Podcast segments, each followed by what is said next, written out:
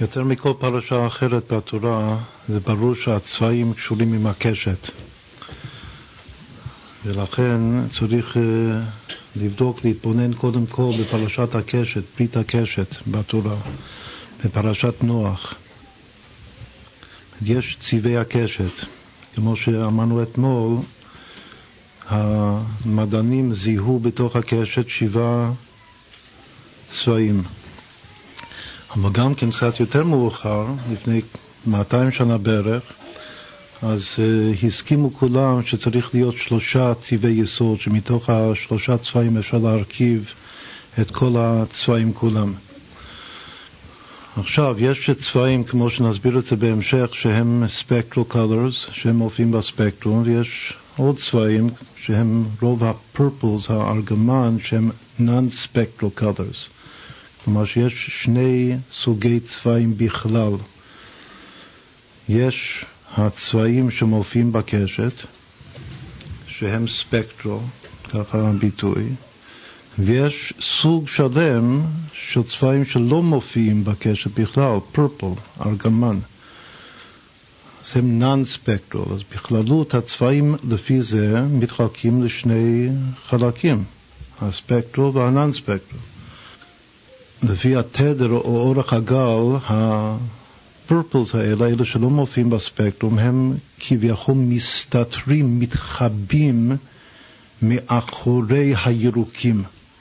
הם נמצאים שם באותם אורך גל כמו הירוקים העצובים, רק, רק שלא רואים אותם, הם סודיים, רזיים. עכשיו, בין השלוש לבין השבע יש חמש באמצע. המבנה הזה של שלוש, חמש ושבע הוא המבנה היסודי, כמו שציינו אתמול, של ברכת כהנים. יש בברכת כהנים שלוש ברכות. הברכה הראשונה יש בה שלוש מילים, הברכה השנייה חמש מילים, הברכה השלישית שבע מילים.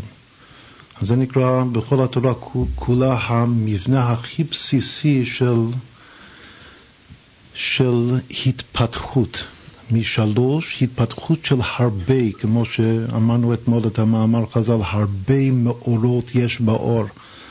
אז אמרנו שהרבה זה יכול להיות שלוש או חמש או שבע, באמת זה המבנה.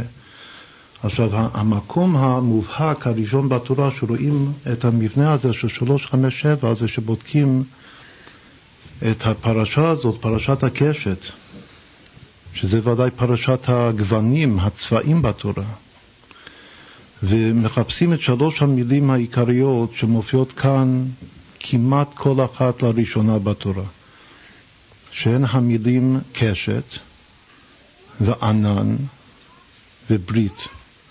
אז באמת ברית, יש ברית אחת שכתובה בתחילת פרשת נוח.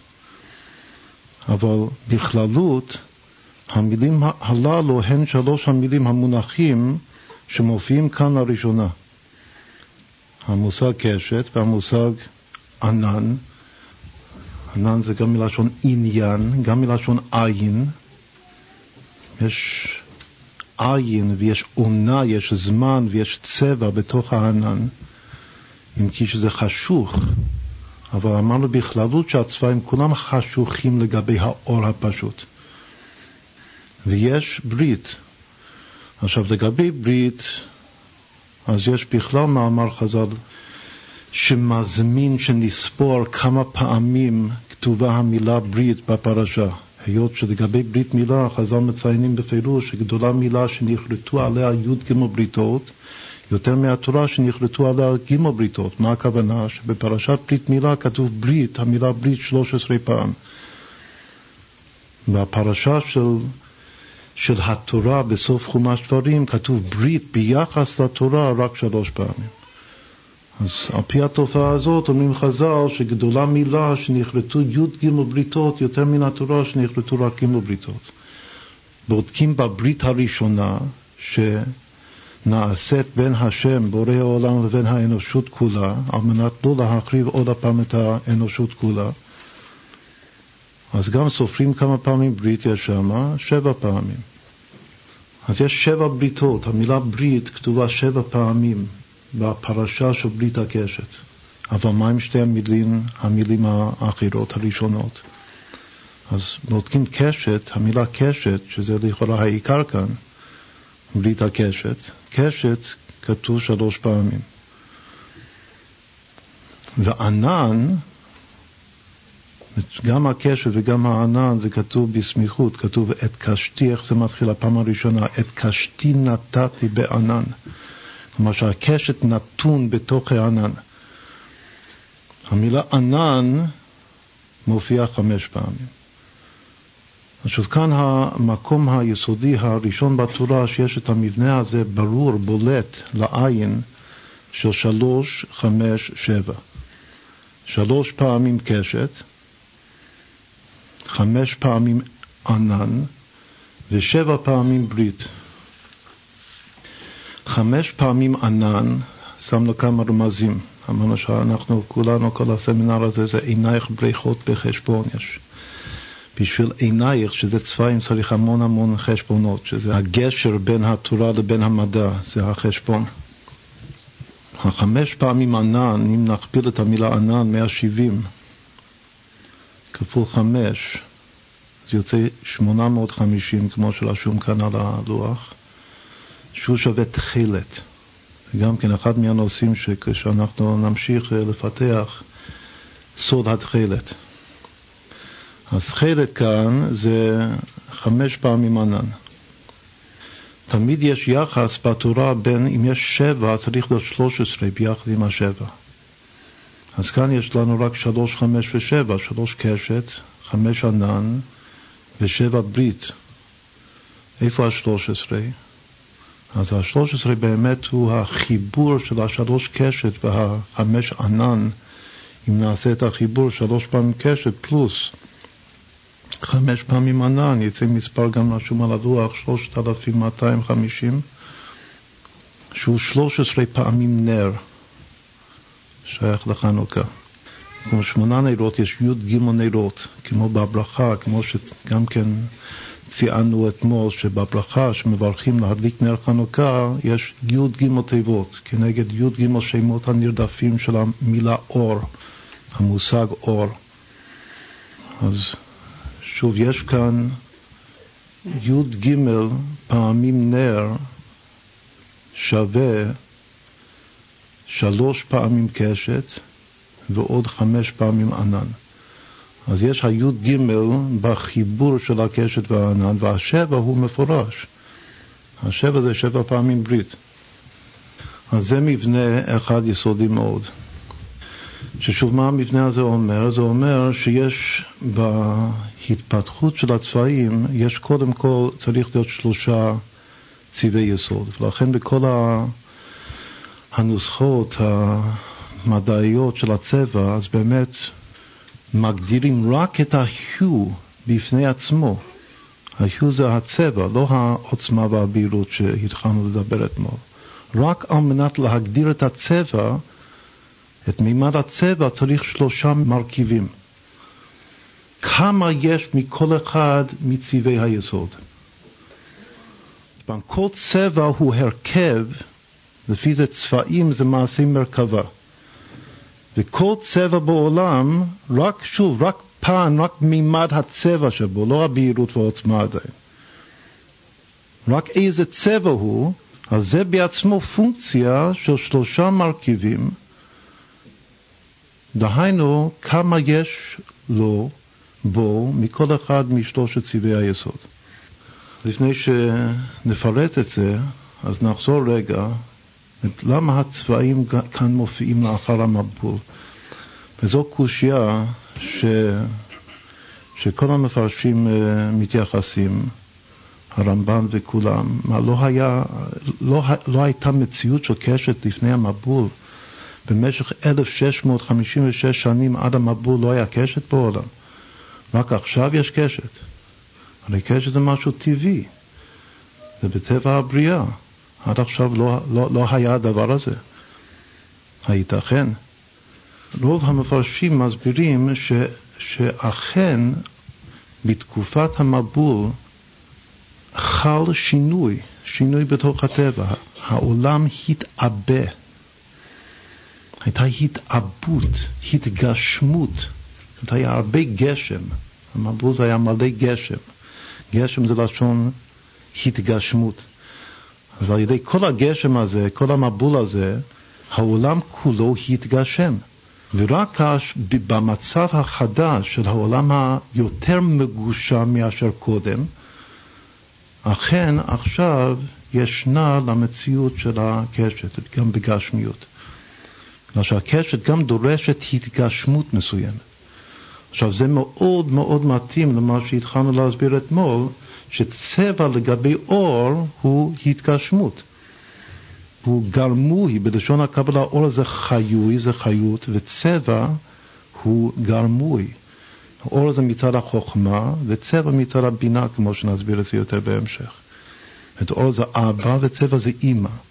אז באמת בדור המבול, כל העולם כולו עבר ממצב של אור, האור שנברא בתחילת הבריאה, והיום האלוקים יהי אור, והאור הזה שימש במידה מסוימת במשך כל עשרת הדורות הראשונים עד המבול, ולא עד בכלל, זאת מאדם ועד נוח היה אור.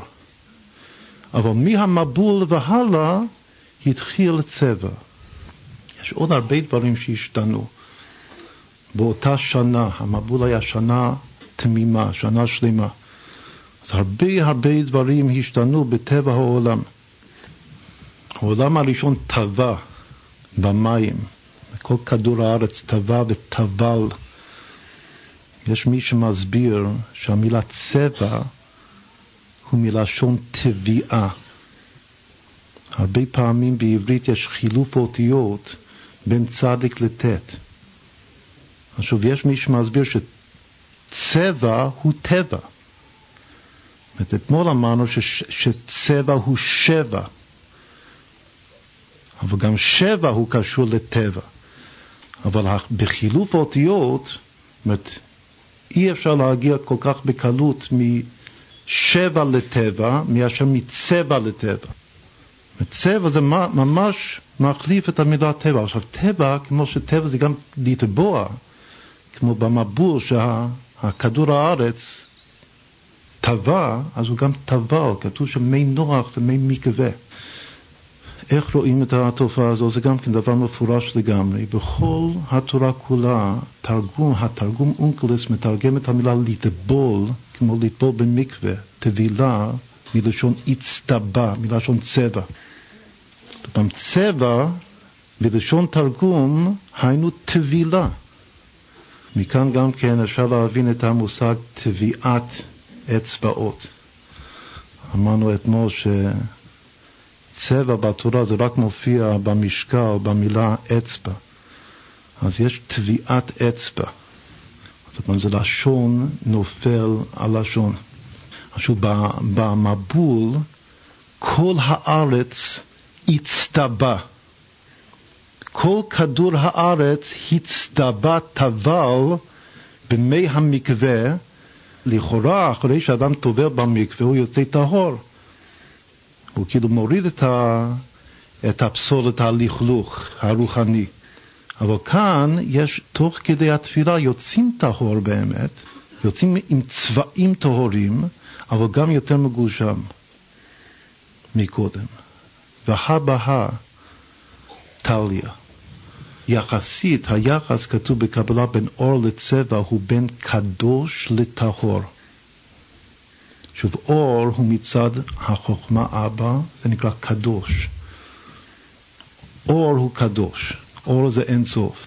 צבע הוא אמור להיות טהור. טהור זה מצד אימא.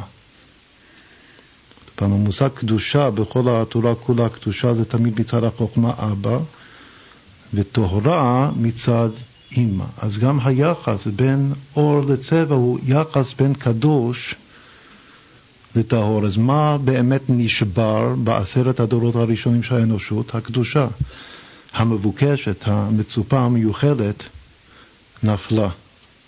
אבל במקום זה, הכדור הארץ טבל במי המקווה מי נוח, והטהרה הזאת שה, שעלו, שכדור הארץ עלה מהמקווה, מהטהרה, אז פתאום נתהוו צבעים טהורים, שצבעים טהורים אלו צבעי הקשת.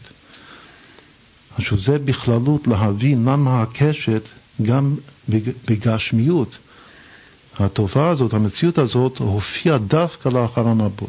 זה קשור בעצם עם המבול, עם טהרת הטבילה, האצטבה.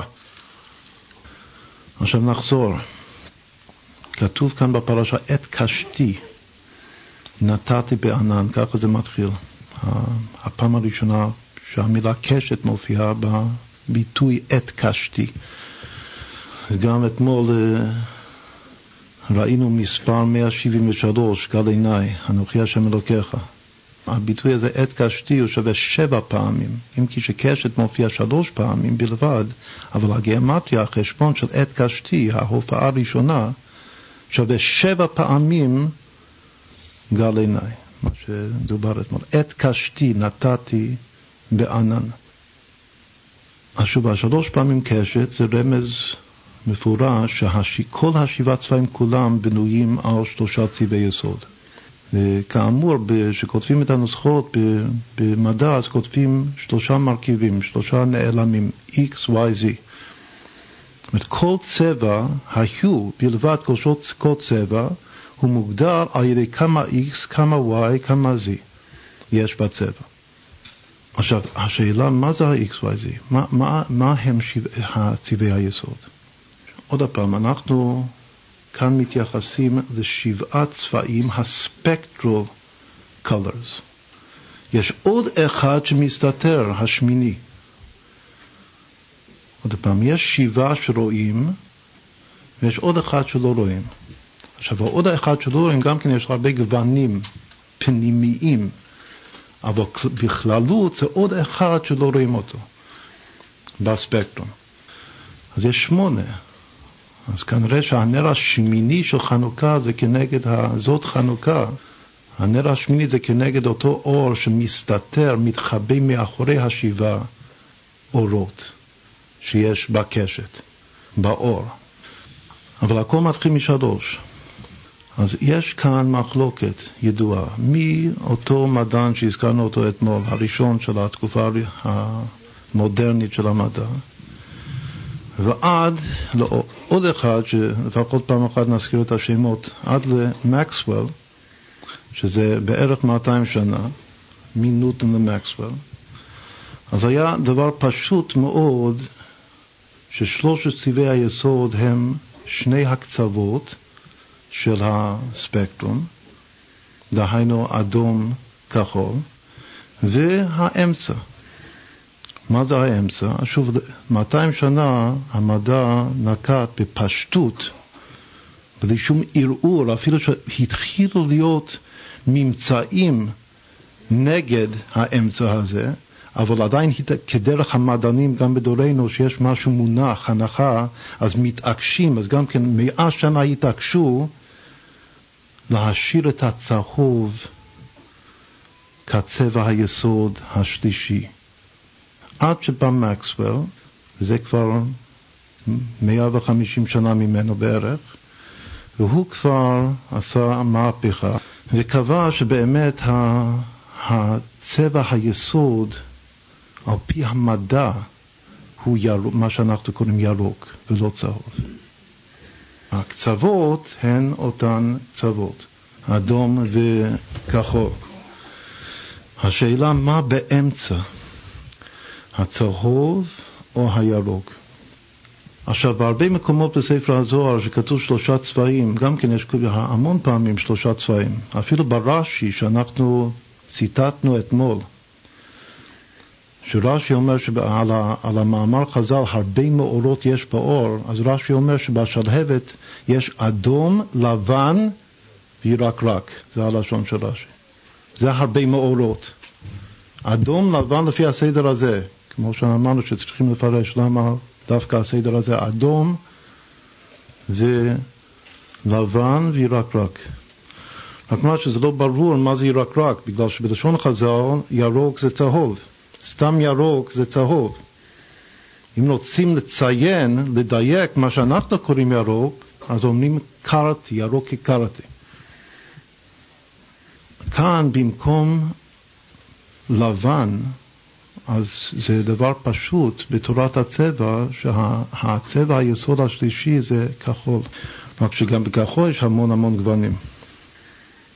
זה ברור, מה שמוסכם, וזה גם מה שדובר אתמול, שהצבע, בה"א הידיעה, סתם צבע, המילה צבע, היות שזה גם אימא, כל המושג צבע, לכן סתם צבע הוא אדום. אז אין חולק על זה שאדום הוא צבע יסוד. אבל יש שבמקום כחול אומרים משום מה לבן, וגם עד לפני חמישים שנה לא היה שום הסבר מדעי לדבר הזה. מה פתאום כחול זה לבן?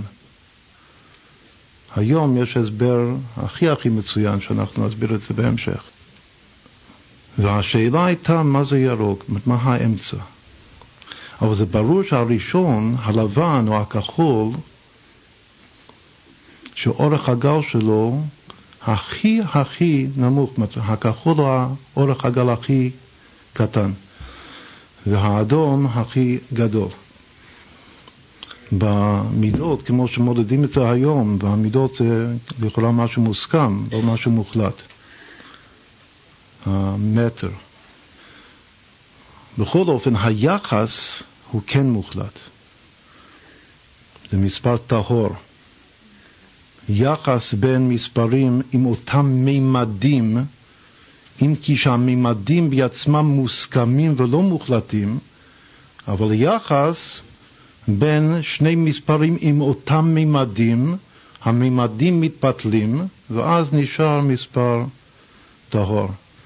אז המספרים של אורך הגל, וככה מודדים וככה מסבירים אורך הגל של הכי קיצוני בצד האדום, שזה האורך הגל הארוך ביותר, הוא 770, ככה כתוב. כאשר אורך הגל הכי קצר של הסגול הוא בערך החצי שלו, כלומר שיש כן יחס ממש, יחס מובהק של שלם וחצי, שהוא מספר טהור, הוא 385. יש ספרים שכותבים שאפשר להגיע גם כן ל-380. שוב, זה המידות של, של ה... זה נקרא חלק אחד במיליון של מטר. אז או שזה הכי הכי קצר של הכחול, הסגול, העמוק, שאם זה 380 זה שווה לובביץ', והצד השני 770 זה שווה בית משיח, אבל שוב, היחס הוא יחס כמעט מדויק, ויש אפילו ספרים שכותבים את זה ככה מדויק, של שלם וחצי, כלומר פעמיים לפעם אחת. ושוב, זה דבר שהוא מספר טהור, כלומר חוק אמיתי בתוך הטבע. כמו שנסביר בהמשך, צריך עוד כמה הרבה הקדמות של מדע להבין את זה, כמה שיותר אדום יש יותר פרסומי ניסה.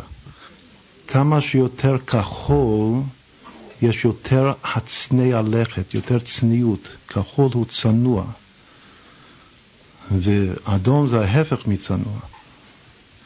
עכשיו, בעניין חנוכה, שצריך להגיע למקסימום של פרסומי ניסה, והמקסימום של פרסומי ניסה זה ביום האחרון, בזאת חנוכה, שמדליקים את כל שמונת הנרות של המנורה. אז זה הכי קיצוני לצד האדום. כלומר שלפי בית הלל מתחילים בחנוכה, אם זה ספק כמו ספקטרום, מתחילים מהגלים הקצרים, וכל יום אורך הגל מתרחב, מתפשט, עד שביום האחרון מגיעים לגלים הכי רחבים. עכשיו, אם ממשיכים אחרי האדום, כמו שנסביר גם כן, זה שאני רק מקדים דבר שצריך ללמוד את זה ביסודיות יותר. יש כל מיני סוגי אור, לא רק האור הנראה לעיניים. יש אור, את החלק של האור שרואים אותו הוא חלק מאוד מאוד קטן, אבל יש הרבה הרבה סוגי אור. את האנרגיה הזאת, הכוח שנקרא אור, יש הרבה סוגים. יש מי שאומר, בדרך כלל במדע גם כן מבחינים שבעה, כל השב... השביעין חביבין. שבעה סוגים של אור, שהאור הנראה שהוא מתחלק לשבעה גוונים הוא רק באמצע, הוא רק חלק אחד מהסוגי אור בכללות. אבל יש מי שמחלק את זה לשמונה. עוד פעם, במדע היום, כמה סוגי אור יש, כאשר כל האור הנראה, הכולל את כל הגוונים הנראים לעין, הוא רק חלק אחד מן כללות האור, לפי אורך הגל או התדר. אז יש מי שמחלק את זה לשבע, ויש מי שמחלק את זה לשמונה. ושוב, אנחנו בעזרת השם נסביר את זה יותר טוב. אבל האורך גל, אם הולכים מכיוון הכחולים לכיוון האדומים וממשיכים הלאה, אז מה בא אחרי אדום? אינפרד, שקוראים לזה אצלנו עומק אדום. מה, מה אחרי זה?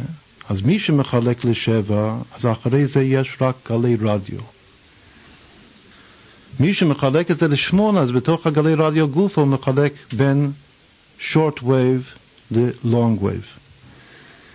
ה-short wave רדיו זה microwaves, וה-long wave רדיו זה הרדיו הרגיל, שהאורך הגל הוא יכול להתפשט עד קילומטרים, גל אחד.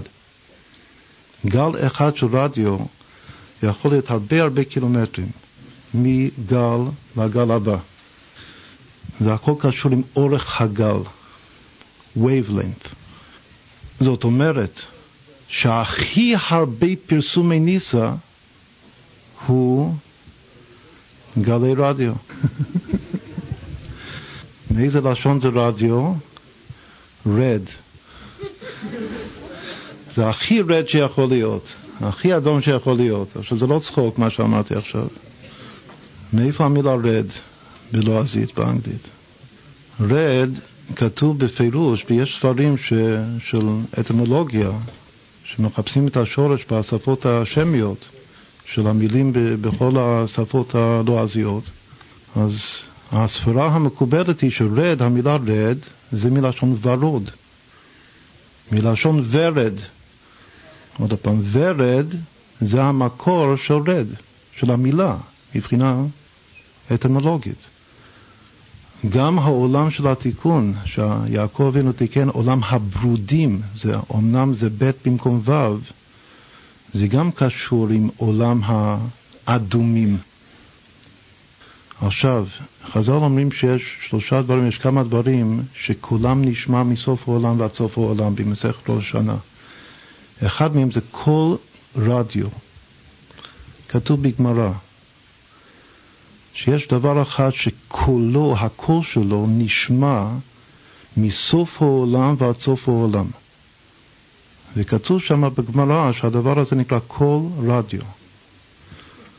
רד"א. עכשיו, מה הפשט שם? הפשט שם זה מלשון חרישה, לחרוש.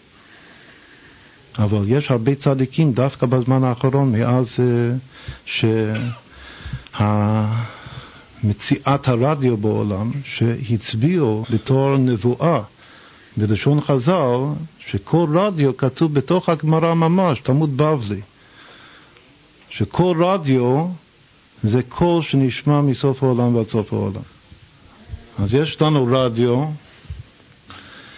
ויש לנו ורד, ויש לנו ברודים, את כל הסיפור, אנחנו מחפשים הרבה סיפורים בתורה של צבעים. אחד מהסיפורים של, של תיקון או, או עמידה על סוד הצבעים זה יעקב אבינו, שהוא, שהוא שיחק משחק אה, קדוש של אה, להוציא, משחק גם של גנטיקה, יש קשר בין צבע, תורת הצבעים, בין תורת הגנטיקה, איך להוציא כבשים ועיזים מיוחדים עם סימנים, עם צבעים מיוחדים, לפי הניסויים המדעיים שהוא ערך אותם, בהצלחה רבה, ויפרוץ האיש מאוד מאוד. שוב, זה נגיע בהמשך. עיקר הצבע, הצבעים שהוא שיחק איתם זה לבן וחום, מה שכתוב בתורה. עכשיו, בינתיים נשים לב לעוד דבר חשוב מאוד. הזכרנו את יעקב וגם אתמול. דיברנו על האבות, אמרנו שעיקר הצבע שייך ליעקב. כל המגוון הצבעים, היות שאברהם הוא לבן, הוא צבע לבן, הוא חסד, ויצחק הוא אדום. אבל כל השאר, כל הירוקים, שזה כל השאר, זה הכל נקרא יעקב. השחור זה דוד, זה כמו בתוך העין. עכשיו יעקב, אם ככה נגדיר אותו, שהוא המכלול של כל הירוקים, וכאן המחלוקת, מה הירוק העיקרי מבין שלושת צבעי היסוד, מה הירוק. נחזור לזה עכשיו תכף. אז אצלו, כשכתוב ופרסת, אמרנו שופרסת עוצמת הצבע. שהצבע יהיה טהור. זה המימד של ופרסת בכל כיוון ימה וקדמה, צפונה ונגמה, התחלנו להסביר את זה אתמול בערב.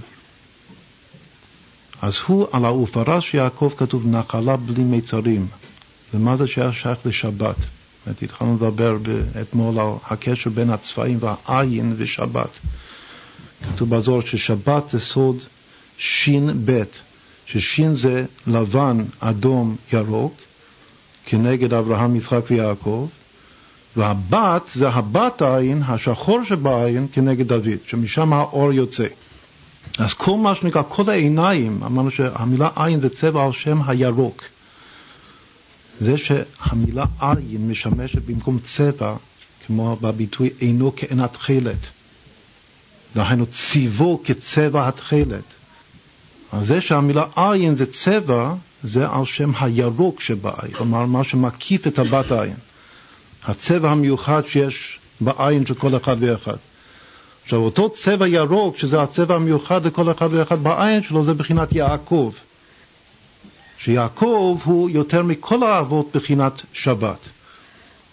או ההתפשטות, כמו שכתוב, ארץ ישראל, שעתידה ארץ ישראל שתתפשט בכל הארצות, ככה עתידה שבת קודש להתפשט בכל הזמן. כמו שגם היום אנחנו אומרים היום יום ראשון בשבת, שני בשבת וכו'.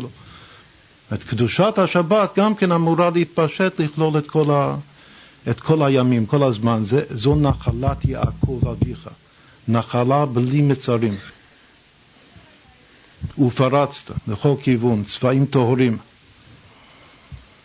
יש הרבה שיטות בצבע בין אומנים. יש אומנים שאוהבים רק שחור לבן, זה גם כן נסביר את זה יותר בהמשך. שזה הכי עדין, הכי פנימי, הכי נשמתי. כמו שאמרנו שצבע זה חיצוניות, אז רוצים רק פנימיות, רק עצם, אז כדאי לצייר בשחור לבן. יש מי שאומר לא, צריך זה, באמת אי אפשר להיות אומן לצייר בלי צבע, אבל כדאי מאוד פסטל קולרס, לכתחילה. כלומר צבעים, הם לא צבעים uh, חזקים. רק, רק יוצא מן הכלל כדאי להכניס בציור צבע חזק. אבל כדי שהציור יהיה כמה שיותר יפה, גם יופי, יותר כדאי לכתחילה צבעים אפורים. צבעים, אבל לא בולטים. זה מזכיר את, ה, את הביטוי בחסידות און בליטס. לא כדאי לבלוט. אז גם בצבע, שכן שיהיה צבע, אבל לא להבליט צבעים. זו שיטה, גם כן אולי השיטה הכי אה, נפוצה היום באמנות גופה. רק לפע, לפעמים בתור יוצא דופן, זאת אין כלל שאין בו יוצא מן הכלל, אז כדאי להכניס צבע בולט, כלומר צבע בעל עוצמה. חזון פרוץ ופרצת. חזון זה גם מלשון מראה. יש ביטוי חזון פרוץ. נפרץ, כן, חזון נפרץ, סליחה. חזון נפרץ זה ראשי תיבות חן, אבל הביטוי אומר בספר שמואל אין חזון נפרץ. אז יש שיטה כזאת באומנות של אין חזון נפרץ. כדאי ככה לכתחילה. אז שוב, אם כן, מה שאמרנו עכשיו הוא הקשר בין, דווקא בין יעקב לבין הצבעים. דוד הוא שחור, זאת יש לו גם כן צבע, יש לו צבע אדום, אדמוני כתוב, אפילו כתוב בפירוש אדמוני, עם יפי עיניים. אבל בכללות הוא שחור כעורב. דוד אומר פסוק, ערוב עבדך לטוב, אל יעשקוני זדים בתהילים. אז כתוב בקבלה שערוב זה אותיות עורב, שדוד הוא בא לתקן את העורב. העורב הקדמוני, אותו עורב שחור שנוח, דיברנו על נוח, שהוא שילח אותו החוצה ולא הסכים, העורב לא הסכים ללכת לבדוק את המצב על פני הארץ. הוא רק הסתובב מסביב לתיבה, הלוך ושוב. אז גם אמרנו שתחילת הימצאות הצבעים שהם סובבים כמו סביבון מסביב לאיזה קו אמצעי, איזה ציר אמצעי, זה גם כן נסביר את זה, זה דימוי שנסביר אותו יותר בהמשך.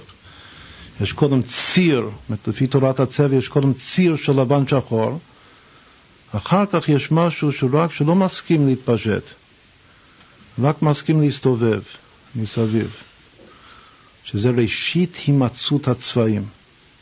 רק אחר כך יש איזה כוח, שכאן זה כוח שיונה דווקא, את העורב לא הסכים ללכת, להתפשט. רק היונה, העורב זה שחור, יונה זה לבן. השחור לא הסכים לצאת. הלבן כן הסכים לצאת, ולקחתי איתו את כל הצבעים, לעשות, ופרצת בכל הצבעים. שאחרי הסיפור הזה באה ברית הקשת. נחזור לעניין, לעניין הראשון. מוסכם שאפשר להרכיב כל צבע על ידי הרכבה, זה נקרא מעשי מרכבה. לפי זה אור זה רק מעשי בראשית יחסית. צבע זה מעשי מרכבה, מעשי מרכבה יותר עמוק. לכן הרבה פעמים בקבלה כתוב שהסודות של מעשי בראשית הם שייכים לחוכמה, אם כי שחוכמה היא סבירה למעלה מהבינה, לפני הבינה. אבל בראשית, התרגום של בראשית הוא בחוכמה, בחוכמתה, בחוכמה. כולם בחוכמה עשית. מה שאין כן מעשי מרכבה זה שייך לאימא, לבינה. אז גם כל תורת הצוות, תורת ההרכבה. ובשביל להרכיב צריך שלושה צבעי יסוד שאי אפשר להוציא אותם על ידי הרכבה. מה המושג, למה קוראים לזה צבעי יסוד? יסוד הכוונה שאי אפשר לקבל אותו על ידי הרכבה. אבל אם יש לי שלושה צבעי יסוד שאי אפשר לקבל כל אחד בפני עצמו על ידי הרכבה, זה מספיק כדי להרכיב בהם את כל הצבעים שיש בעולם. עכשיו, אם כבר אמרתי כל הצבעים שיש בעולם, אז נשאל כמה יש, אז יש אולי אין סוף צבעים. אבל כמה, בכמה צבעים העין יכולה להבחין? אז היום במדע אומרים כמאה וחמישים. אבל יש ירידת הדורות. בחז"ל אומרים שהמספר, מספר הצבעים שניתן להבחין בהם, הוא מסתובב בין המספרים 360 עד ל-378. מהמילה שלל, שלל צבעים. אמרנו שהמילה צבע בקושי מופיע בכל התנ"ך. רק מופיע ארבע פעמים, שלוש פעמים פסוק אחד ועוד פעם אחת פסוק אחר. שלוש פעמים בשירת דבורה, גם בחינת אם בישראל. באותו פסוק יש פעמיים בסוף, הפסוק שלפני כן יאבדו כל אויביך השם. הפסוק לפני הסוף, לפני הסיום של שירת דבורה, יש שם שלוש פעמים צבע. פעמיים בביטוי, באותו ביטוי, אותו ניב, שלל צבעים, הביטוי הזה שלל צבעים מופיע פעמיים. יש עוד ביטוי, צבע רקמתיים, רקמה. צבע רקמתיים כתוב פעם אחת, שלל צבעים כתוב פעמיים. איפה עוד יש צבע? בכל התנ"ך. חוץ מהפסוק הזה שיש שלוש פעמים צבע, יש בכל התנ"ך רק עוד פסוק אחד בספר ירמיהו, שיש שם המילה צבע. העית צבוע נחלתי לי, העית סביב עליה. עית, יש נשר ועית, כן? הדבר היחיד בכל התורה, בכל התנ"ך כולו, שכתוב משהו שהוא צבוע, הרי אנחנו יודעים בלשון חז"ל שהמילה צבוע זה גם שם של חיה. יש חיה היינה בלועזית. יש חיה בלועזית היינה, H-Y-E-N-A, שבלשון הקודש נקרא צבוע.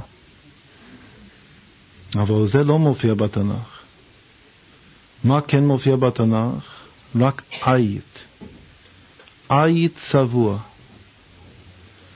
העית צבוע נחלתי לי, תכף זה פסוק קשה להבין את המשמעות. אז יש העית צבוע נחלתי לי, נחלתי זה עם ישראל. עם ישראל, נחלתי של השם, נחלתי לי, השם מדמה אותו כאן בנביא בירמיהו לעית צבוע. צריך להבין מה זה. אחר כך ההמשך של הפסוק, העית סביב עליה. יש עוד עית של הקליפה, גם אויבי ישראל נקראו עית. אויבי ישראל הם עית נגד עית. אז יש עית צבוע, שזה עם ישראל, נחלתי לי, ויש העית סביב עליה, שיש עוד עית שמסתובב עליה לטרוף אותה, להרוג אותה. המילה עית שווה גוף בגרמטיה, גוף, 89.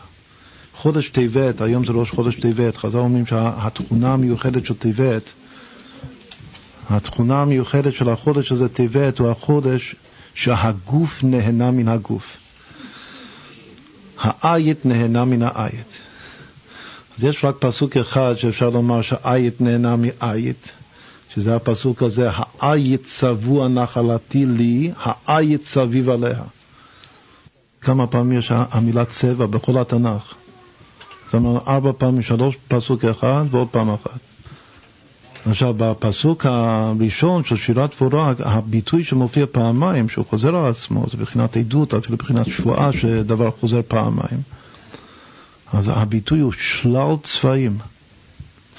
אז יש רמז שהצבעים זה כמו המעלות של, הרי יש מעגל של צבעים. כמה מעלות יש בתוך המעגל? 360.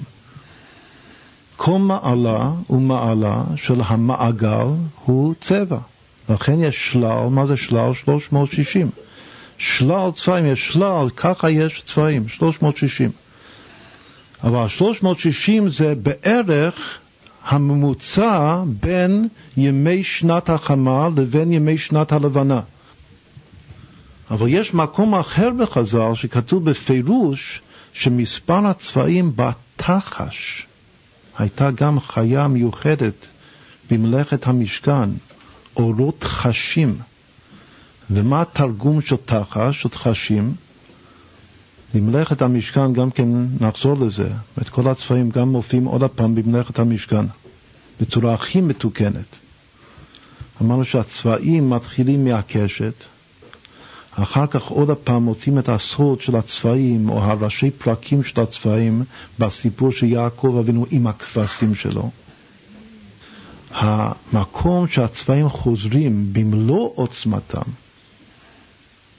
במלאכת המשכן. לאחר האור של מתן תורה. גם היחס בין מתן תורה, בין מעמד הר סיני לבין מלאכת המשכן, שבשני המקומות השכינה ירדה לארץ. אבל ההבדל הוא שמתן תורה זה וירד השם על הר סיני בבחינת אור ישר, כמו שהסברנו אתמול, שאור ישר הוא אור, הוא בחינת אור. מלאכת המשכן זו מצווה שאנחנו צריכים לבנות משכן להשם.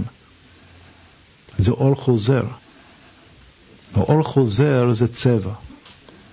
לכן היחס בין מעמד הר סיני, בין מתן תורה לעם ישראל לבין מלאכת המשכן, הוא גם יחס מובהק בתורה של אור וצבע. לכן כל המרכיבים של מלאכת המשכן, החל מזהב, כסת נחושת, זה כנגד ג' צבעי היסוד. אחר כך יש תכלת, ארגמן ותולת שני, גם כנגד ג' צבעי יסוד בחלק הניסר ובמלכות, זה אני גם רק אומר בקיצור מה שנסביר יותר בהמשך. אחר כך שש ועיזים, שש ועיזים זה לבן ושחור. עוד פעם, איך זה מתחיל בפרשת תרומה, תרומת המשכן. זה מתחיל זהב, כסף, נחושת.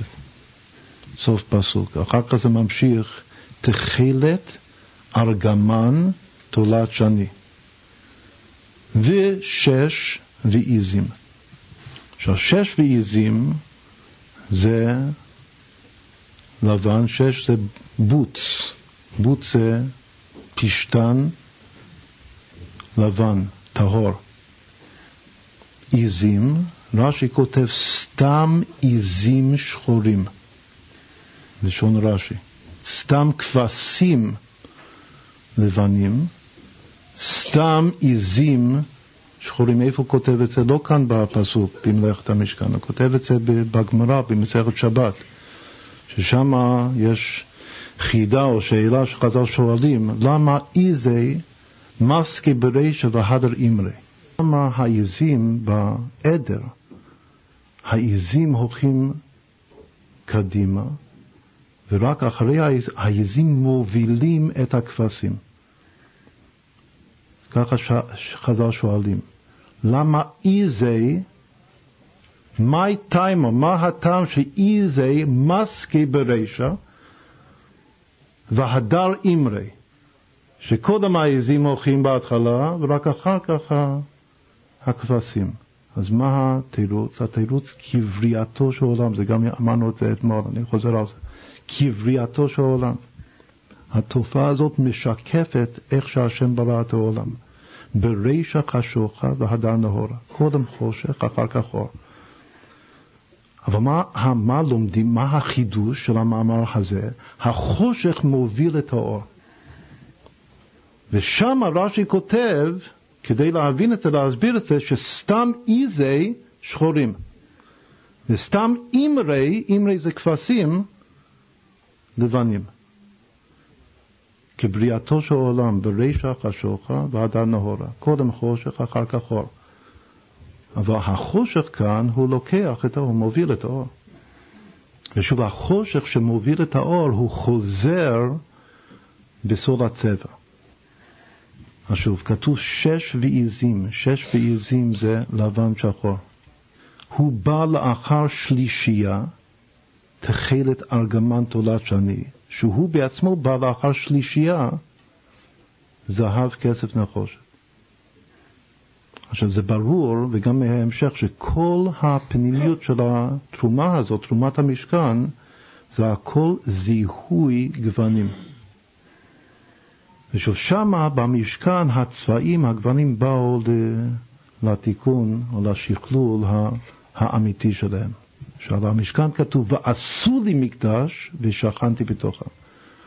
זה שאמרנו קודם שהמשכן זה אור חוזר, מעשה ידי הצדיקים, ועשו לי מקדש המצווה ושכנתי בתוכם. בתוכו לא נאמר, אלא בתוכם, בתוך הלב של כל אחד ואחד מישראל, ובתוך העין, בתוך הצבע של העין, הירוק שבעין, שבכל אחד ואחד מישראל ושכנתי בתוכם. שוריינה דאינה באובנתא דליבה טליה. השריר או המראה של העין תלוי בהבנה הכי עמוקה של עומקא דליבה, של עומק הלב. בפעם, עוד מאמר חז"ל. מאמר חז"ל שמסביר למה טיפול בעיניים דוחה שבת, זה פיקוח נפש. בגלל שהעין, העין משפיע על הלב. אם יש בעיה בעיניים, זה בעיה בלב, זה פיקוח נפש. איך, לכן מחללים שבת כדי לטפל בעיניים. עכשיו, לפי הפנימיות זה מאוד מאוד מתוק, ששבת זה בחינת עין. אז אם בשבת, ששבת, עצם השבת זה נחלה בלי מיצרים, שזה כל הירוקים בחינת נחלת יעקב אביך שבעין, אז אם יש בעיה בנחלת יעקב אביך בעיניים, אז מחללים שבת, כדי להציל את העין. למה? בגלל ששוריינה דאינה באובנתא דליבה טליה. זה הלשון שחזר. שהעין תלוי בלב. או יותר מדויק, שוריינה, יש שני פירושים מה זה שוריינה, או שריר או ראייה, אשורנו, וזה אחוז באובנתא דליבה. בהבנה הכי עמוקה, בינה ליבה, ובא הלב מבין. את הרמז בחסידות הוא שהמילה שוריינה כתוב ב... בגמרא שין וו ריש יוד נון א', שין וו ריש יוד נון א', שוריינה דאינה באובנתא דליבא טליה. החסידים מסבירים ששוריינה זה אותיות שני אור. צירוף אותיות שני אור. שני אור. מי זה שני אור? זה האדמו"ר הזקן של חב"ד. מה זה אובנתא דליבא? זה הבעל שם טוב. מסבירים שהאדמו"ר הזקן של חב"ד הוא השוריינה דאינה והוא תלוי ואובנתא דליבה שזה מורנו הבעל שם טוב. הלב של עם ישראל. יש העין של עם ישראל, יש כמו עיני העדה ויש הלב והבא הטליה. אז עוד פעם, היו במשכן בהמשך, היו אורות אלים מאוד דמים, אז כתוב גם אדום, ולידם זה גם כן מאוד מעניין בהמשך. יש אורות אלים מאוד עמים, ולידם אורות חשים. עכשיו, אלים מאוד עמים, כמו שיש פרה אדומה, שזה, אנחנו גם כן נצטרך לדון בזה באריכות, להקדיש שזה שיעור לעשות של הפרה האדומה, שזה גם כן משהו, צבע מובהק בתורה, שהצבע הוא המעכב, כלומר שהצבע הוא העיקר. אז כמו שיש פרה אדומה, יש אלים מאוד דמים במשכן, אבל ליד האלים המאודמים יש תחשים. שמה זה תחשים? התרגום מתרגם תחשים שש, שש גבנה, שהוא שש ושמח בכל הגוונים שלו. שהוא שש ושמח בכל ריבוי הגוונים שיש בו. אמרנו כאן, נעמוד על כמה נקודות. נקודה ראשונה, ששש זה לשון שמחה, הוא שמח בכל הגוונים. מה זה שמחה בקבלה, בחסידות? איפה מקום השמחה? בנפש, בבינה. אז כאן יש גם כן ראיה די מובהקת, שמכל הצבעים זה בבינה, באימא, עם הבנים שמחה.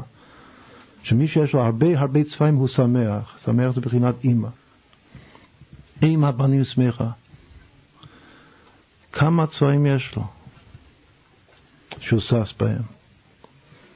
אז חז"ל כאן אומרים בפירוש שבתוך התחש הזה אפשר להבחין, יש לו 365 צבעים. שין סמך ה' צבעים כמניין ימות שנת החמה. כמניין ששם מצוות לא תעשה, לכן אנחנו גם כן הזכרנו אתמול בשיעור שיש קשר מיוחד בין הצבעים לבין המצוות לא תעשה. תחש זה חיה, חיה שהיא extinct, שהיא... אין את החיה הזאת היום. זו חיה שהייתה רק בזמנו, במלאכת בזמן המשכן, תחשים. רק נשים לב שיכול להיות שהתחשים חוזרים השנה הזאת, היות שהשנה היא בגמטיה תחשים. אבל זה גם בגימטריה נחושת, תשנ"ח. וזה שני מרכיבים מבין הי"ג או הט"ו, ה-15, ה-15 מרכיבים של מלאכת המשכן ששווה השנה שלנו. שזה השנה, תהיה השנה הזאת. זה אחד מהסימנים תהי שנת תחשים. לכן באמת אה, בהשגחה העליונה נקבע הסמינר של הצבעים גם בשנה הזאת, שנת התחשים. וזה גם שנת הנחושת, שנחושת זה אחד מהצבעים. בזהב כסף נחושת, הנחושת זה אחד, צריך להחליט אם הוא הירוק או שהוא האדום. זה תלוי מה זה זהב. כסף, הרמק בספר הפרדס מפרש בפירוש שכסף זה לבן עם כחול, שזה צבע החסד. שזה לא סתם לבן ולא סתם כחול, ערבוב, פיתוח זה נקרא ערבוב של לבן וכחול. זה, זהב, זה כסף. זהב, יש מי שאומר שזהב זה האדום. לפי זה נחושת זה צהוב, זה ירוק במובן של צהוב. אבל יש מי שאומר הפוך, שנחושת טבעי בטבע, נחושת הוא אדום, יותר אדום מזהב. לפי זה זהב הוא הצהוב, לכן גם זהב זה על דרך צהוב. את המילה זהב זה גם בעברית מלשון צהוב. אז אם נאמר שהצבע השלישי, הירוק שהוא הצהוב, הוא צהוב ולא מה שאנחנו קוראים ירוק, אז זהב, כסף, נחושת, זה בהחלט יכול להיות כנגד שלושת צבעי היסוד, כאשר הכחול הזה הוא גם כחול וגם לבן, שזה כבר מתחיל להיות תירוץ או הסבר לכך שלפעמים אומרים לבן, לפעמים אומרים כחול. שזה גם כן, אני רק עכשיו זורק כל מיני אה, נקודות, נקודות. העיקר לחזור מה הם צבעי היסוד. אז מנוטון עד מקסוול היה ברור ששלושת צבעי היסוד הם הכחול והאדום והצהוב. ירוק כקרקום או ירוק כחלמון. אבל ממקסוול והלאה, לכל המדע, זה דבר מוחלט, ללא שום עורר, שה-XYZ של הצבע, שמה-XYZ מרכיבים את כל הצבעים כולם, הוא אדום וכחול וירוק, מה שאנחנו קוראים ירוק. עכשיו, כמו שנסביר בהמשך, יש שתי צורות של ערבוב או הרכבת צבעים. יש שיטה אחת שזה נקרא additive, ויש שיטה שנייה הפוכה, subtractive. או שזה חיבור צבעים בדרך חיבור, או חיבור צבעים בדרך פיחות. יש שתי שיטות של ערבוב צבעים. שזה שתי בחינות במדע, כמו שננסה להסביר את זה. באור, שיש אור ירוק ואור אדום, ומתחברים יחד, אז מה אני רואה? מה שאנחנו קוראים ירוק ואדום, ובאים שתי הקרנות של ירוק אדום. אז ביחד, בערבוב, מה מתקבל? צהוב, צהוב. אז אני רואה צהוב. אם אני אקח צהוב וכחול, שבצבע, בפיגמנטים, מתקבל ירוק, אז באור זה לא יהיה ככה, לא יתקבל ירוק. רק בפיגמנט יתקבל ירוק. פיגמנט זה צבע גשמי. יתקבל ירוק מערבוב של צהוב וכחול. עכשיו אמרנו שהמדע, מאז מקסוול זה ברור שירוק, מה שאנחנו קוראים ירוק, הוא הממוצע. הוא הצבע היסוד השלישי. אור, שהקרן, קרני אור מתחברים, מתערבבים, הם מתערב, מתערבבים לפי השיטה הראשונה שאמרנו additive, שזה חיבור של אור, של אורות, של צבעים.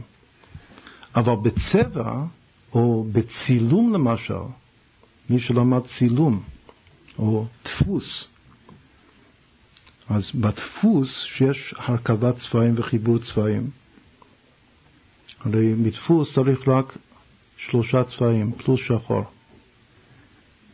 בשביל לקבל את כל הצבעים, או בצילום. חוכמת הצילום וחוכמת הדפוס היום זה אותה חוכמה ביחס לצבע. במחשב על המסך, היום מי שמערבב צבעים על המסך, זה לפי שיטת האור. ופעם יש שלוש בחינות של ערבוב צבעים. או אורות, שהיום השימוש של האורות זה על המסך של המחשב, או דפוס וצילום, שזו בחינה שנייה אחרת, או אומן עם פיגמנטים, צייר. עכשיו, גם הדפוס וגם האומן, הערבוב צבעים זה subtractive, לא additive. עכשיו, subtractive הכוונה שמה שמתחבר זה מה שהחומר סופג, לא מה שהוא מחזיר. פעם זה צריך להבין את זה טוב.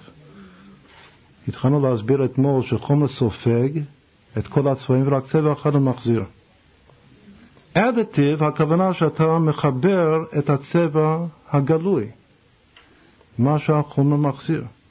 את זה מחברים, זה מה שמערבבים יחד, מרכיבים יחד. Subtractive זה הפוך, שמה שמתחבר זו הספיגות.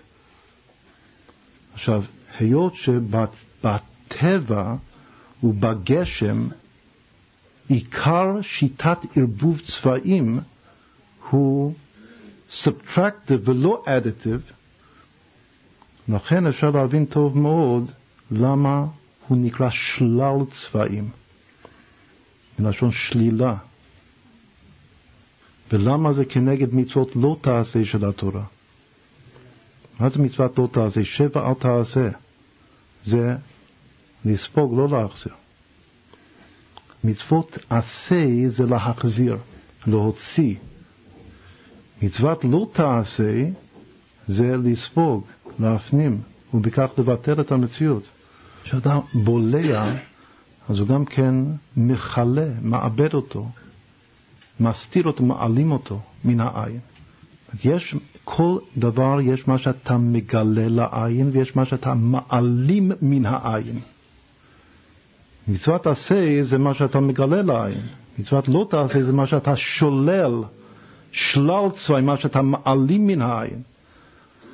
אז עוד פעם, תורת הצבע של אומנים וגם של צלמים וגם של מדפיסים היא תורת השלילה. רק תורת הצבע, הרכבת צבע של מקרינים הוא חיבור, additive.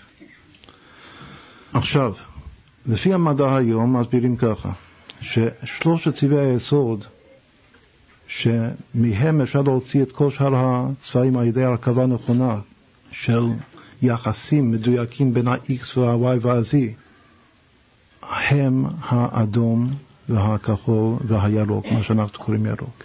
בצילום, שזה צריך להיות subtractive ולא additive, גם אפשר לחבר, לחבר את זה למחלוקת של בית הלל ובית שמאי. בית הלל, שזה לשון אור, אז זה שיטה של additive.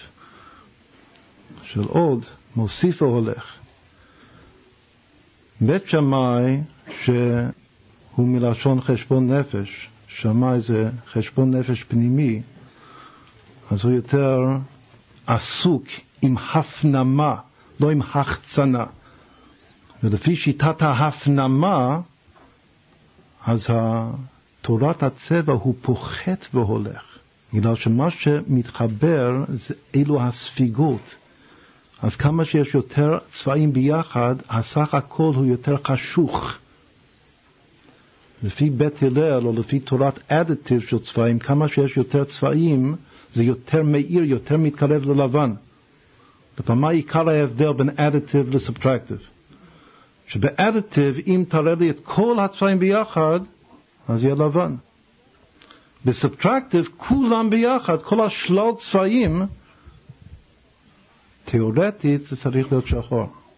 אבל היות שהצבעים לא טהורים, מתקבל חום.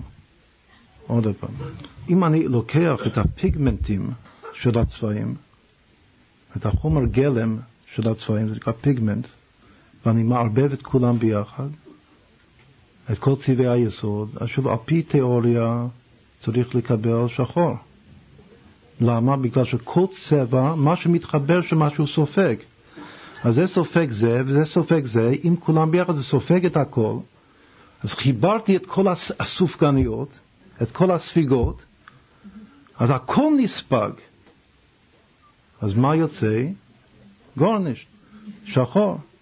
לכן, לפי השיטה של סובטרקטיב, שזה השיטה המציאותית של חיבור צבעים, שמה שמתחבר, השלילות, לא ה...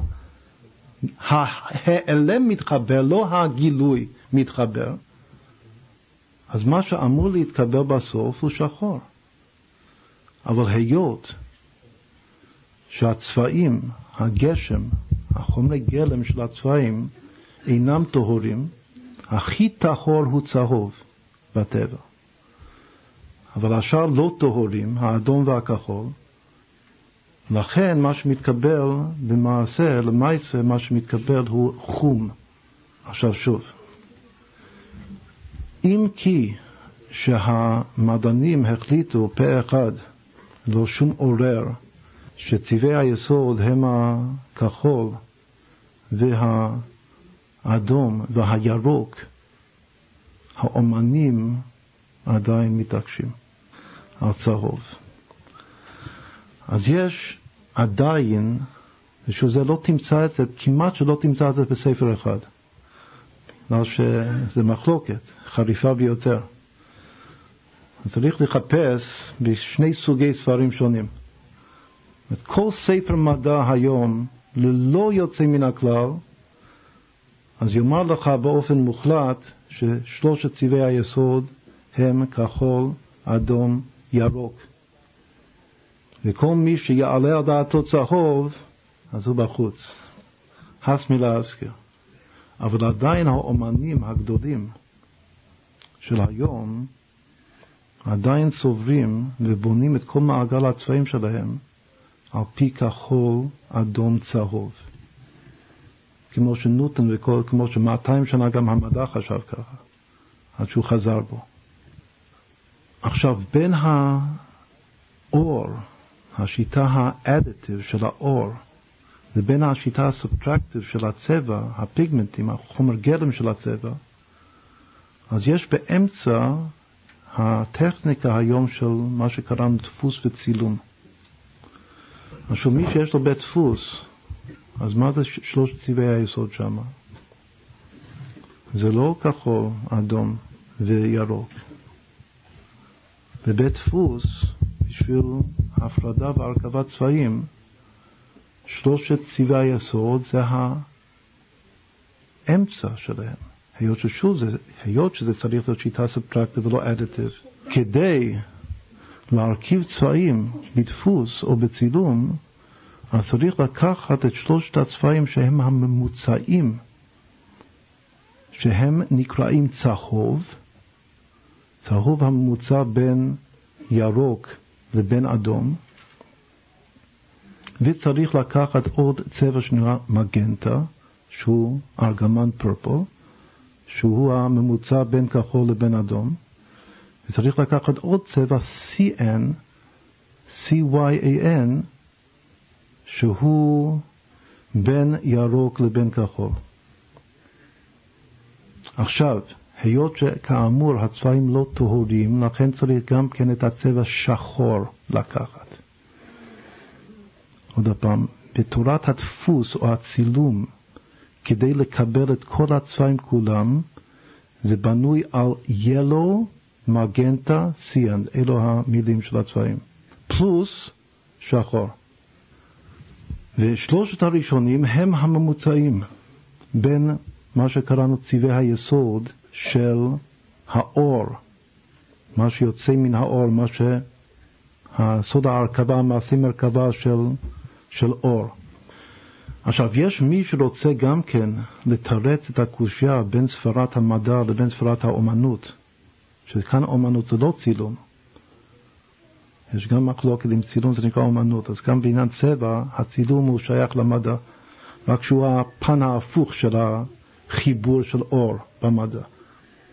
הוא איזה מין ממוצע, אבל האומנים ממש, אלה שעושים צבעים בידיים, מחומרי גלם, מפיגמנטים, אז הם עדיין ספורים שהצבעי יסוד הם כחול, אדום, צהוב, ומהם הם עושים compliments, צבעים משלימים למשל. רק באומנות הירוק הוא המשלים של האדום. המשלים זה מי שמופיע מולו במעגל הצבעים. היות שלפי האומנות ירוק הוא האמצע בין צהוב לבין כחול, אז הוא מול האדום. כמו שאפשר להבין בפשטות, עושים את האגו. אבל לפי המדע זה לא נכון. לפי האור, ירוק הוא לא המשלים של, ה, של האדום. וזה תלוי במחלוקת הזאת. מה היה המשלים של האדום? לפי, ה, לפי המדע. המשלים של האדום זה הממוצע בין כחול לבין ירוק, שזה נקרא cyan, צבע המים, הים, ככה אומרים. זה פשוט ירוק כחול.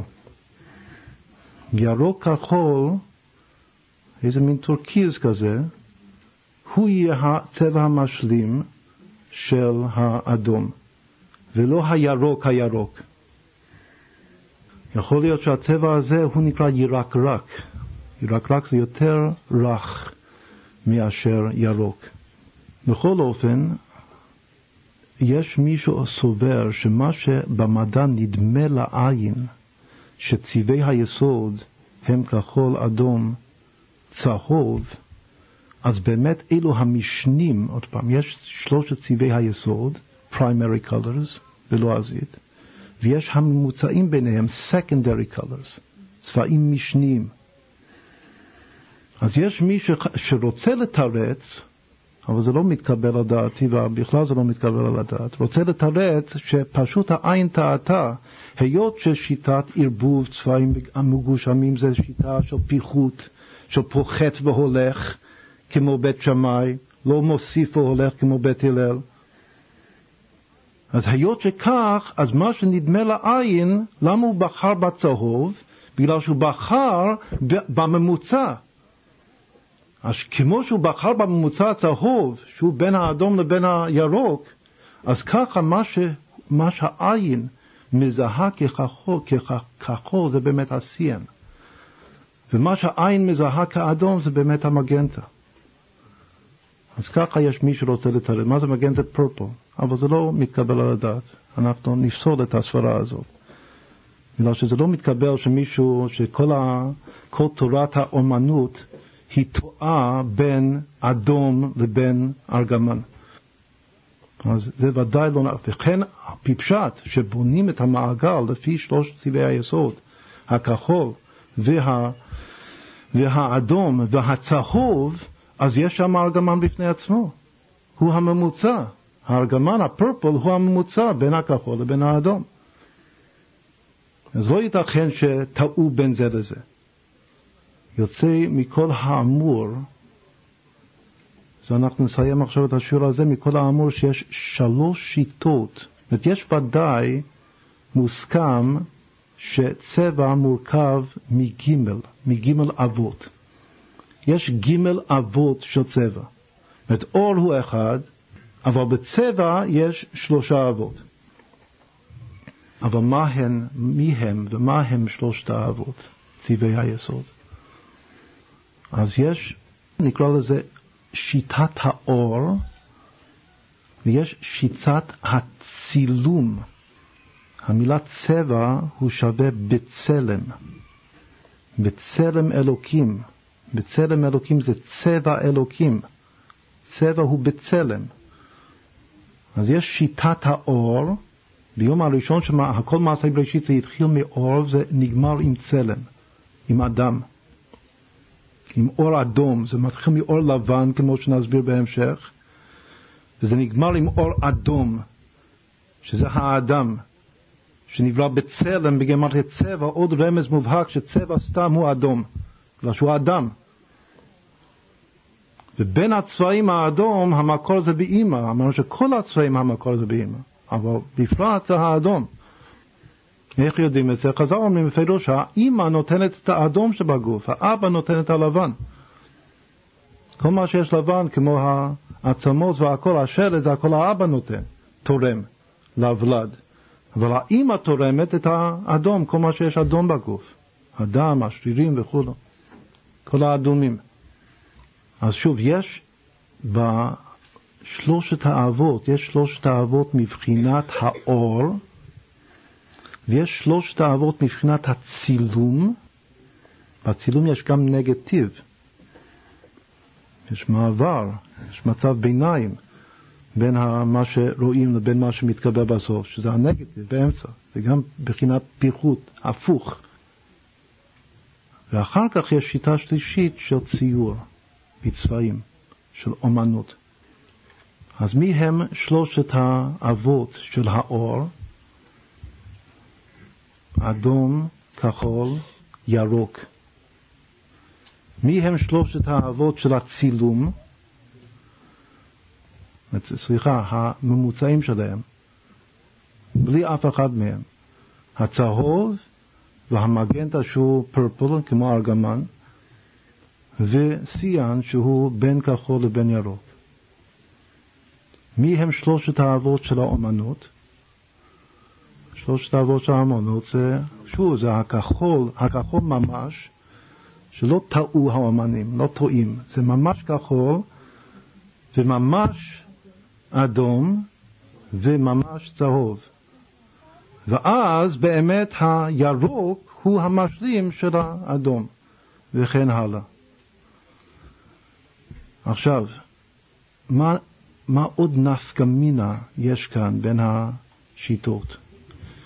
כאשר מפתחים את השיטות הללו למשנים ותת-משנים, אז לפי שיטת האומנות יש שלושת צבעי יסוד, ואחר כך עוד שלושה משנים, שהם הממוצעים בין הראשונים, ועוד ממוצע בין כל אחד מהם. סך הכל י"ב, כמו י"ב שבטי קו, או י"ב הצבעים שבחושן, באבני החושן או בדגלים של השבטים. עוד פעם, לפי האומנות, המעגל של הצבעים זה כמו מעגל השנה, כמו ששלל זה 360 מעלות, 360 זה 12 פעם 30, בכל, בכל אחד מה-12 יש 30 מעלות, סך הכל שלל צבעים. לפי האומנות, ככה זה, שהחלוקה של מעגל הצבעים זה ל-12, כמו חודשי השנה. עוד פעם, יש שלושה ראשונים, יש שלושה משנים, זה כבר שש, ועכשיו בין כל אחד מאלה יש עוד אחד באמצע, אז זה כבר 12. אבל למרבית הפלא, היות שהנה זה הפרדוקס של המדע, היות שבאמת הירוק, מה שאנחנו קוראים ירוק, הוא די קרוב לכחול. הוא לא כל כך רחוק מהכחול כמו צהוב, לכן שעושים פעמיים ממוצעים, יש רק צבע אחר, ה-CN הזה, CYAN, שהוא נמצא בין הירוק לבין הכחול, והוא לא מתחלק יותר לפי, לפי המעגל של המדע, ולכן מה שיוצא בסוף הוא שיש רק עשרה צבעים. העשירי יהיה קודש להשם. עוד פעם, בכל מעגל אולי נביא בפעם הבאה איזה ספר של מדע. בכל ספר מדעי מעגל הצבעים הוא עשרה צבעים, המעגל המשוכלל. וזה בהיות שהמרחק בין הירוק לבין הכחול הוא קטן. בין שני צבעי היסוד של המדע, שזה הירוק והכחול, ההבדל, הפרש קטן יחסית. לכן הוא לא מתחלק פעמיים, הוא רק מתחלק פעם אחת, וכל השאר מתחלקים פעמיים. אז מה שיוצא בסוף, לפי המדע וגם לפי הצילום, שהוא ההפך של המדע, כאילו המשלים של המדע, יוצא שיש עשרה צבעים. אז אם יש לנו שלוש שיטות של שלוש, שיטת האור, שיטת הצילום, הצלם, ושיטת האומנות, הציור, נקרא לזה ככה, אור, צלם, צורה, ציור. אין צור כאלוקינו, אין צייר כאלוקינו, מאמר חז"ל. אז כשמפתחים את הצבעים, אז בכל אחד משניים הראשונים, בשיטת האור וגם בשיטת הצילום יש עשרה צבעים. אבל באומנות יש י"ב צבעים כנגד החודשים, כנגד המעגל של 12 פעמים 30, נותן 360 מעלות. אז מה זה אומר לנו? הרי הכל נכון. אלו ואלו דברי אלוקים חיים, זה רק שלוש בחינות שונות. אז קודם כל יש לנו כאן, שאין כאן המקום, אולי נאריך בזה בשיעור הבא, יש כאן איזה מבנה של חשמל למעלה. יש שיטה אחת, additive, של אור פשוט, שעיקר התכונה של האור היא המהירות של האור, נקרא חש מלשון חיש, מהר, ויש שתי בחינות של התגלות, של צילום ושל תמונה, זאת אומרת ציור ממש. אבל מאידך, החלוקה שלהם הוא הפוך, בגלל ששתי בחינות הראשונות הן בעצם שייכים אחד לשני. לכן הם, המעגל שלהם הוא עשר עשר. ורק המעגל של האומנות זה 12. אז אם ניקח את ה-10 וה-12, עכשיו ה-10 בעצמו מתחיל משלוש, מוסיף שבע. אז איזה מין מבנה יש כאן? יש שלושה בתי אבות אבות, ויש תוספת שבע. ב-12 גם מתחיל משלוש, רק כשהוא מוסיף תשע. אבל העשר מתחיל משלוש, מקבל עוד שבע, סך הכל עשר. אז מה יש לי כאן? יש לי מבנה מובהק של ספר יצירה, של כ"ב אותיות, שלוש אימות. ולפי זה המושג אימות, יש תעלומה בספר יצירה. למה המקורות קוראים אימות? למה אימות? למה לא אבות? למה לא איזה מילה אחרת? מה זה אימות? אימות זה מקורות, שזה היסודות, אוויר, מים, אש.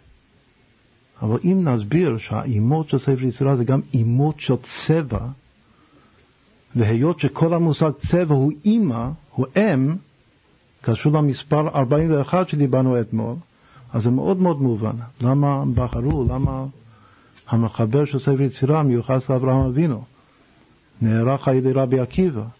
למה בחרו במילה אם? בגלל שגימל אימות זה גימל זה כמו ציווי היסוד. עכשיו יש קודם גימל, אחר כך תוספת שבע, אחר כך תוספת 12. עכשיו, אם נעשה מהעשר פעמיים, בגלל שיש גם אור וגם צלם, גם צילום, אז זה הסוד גם של ספר יצירה ל"ב נתיבות חוכמה. מה זה ל"ב נתיבות? קודם יש עשר אחד, שהוא עשר ספירות, בלימה, אחר כך יש כ"ב אותיות יסוד, שהכ"ב בעצמן מתחלקות לשלוש, שבע, שתים עשרה. כלומר עשר ושתים עשרה. עוד פעם. מה שיצא לנו עכשיו זה בצורה הכי יפהפייה ומובהקת המבנה של ספר יצירה. שזה מתחיל מל"ב נתיבות חוכמה, כאשר הל"ב מתחלקות לעשר ספירות בלימה וכ"ב אותיות יסוד, הכ"ב אותיות יסוד שוב מתחלקות לעשר ושתים עשרה, כאשר העשר מתחלק לשלוש ושבע. עכשיו זה בדיוק בדיוק מה שיצא לנו, שיש מעגל הצבעים של האור, אור זה ספירה, זה כמו עשר ספירות בלימה, שיש שם עשר ספירות. לפי זה צריך לצאת כאן מהסמינר שלנו עם גם כן מפה מצוירת צבעונית של עשר ספירות, מה שלא היה לנו עד עכשיו, כמו שנסביר בהמשך. והיה לנו את ה-12, דיברנו על זה הרבה פעמים, ה-12 זה כנגד החודשים, שכל חודש יש לו צבע. אבל איך שזה מתחבר באופן מובהק לעשר ספירות, זה לא היה לנו. זה רק יכול לצאת מהמדע.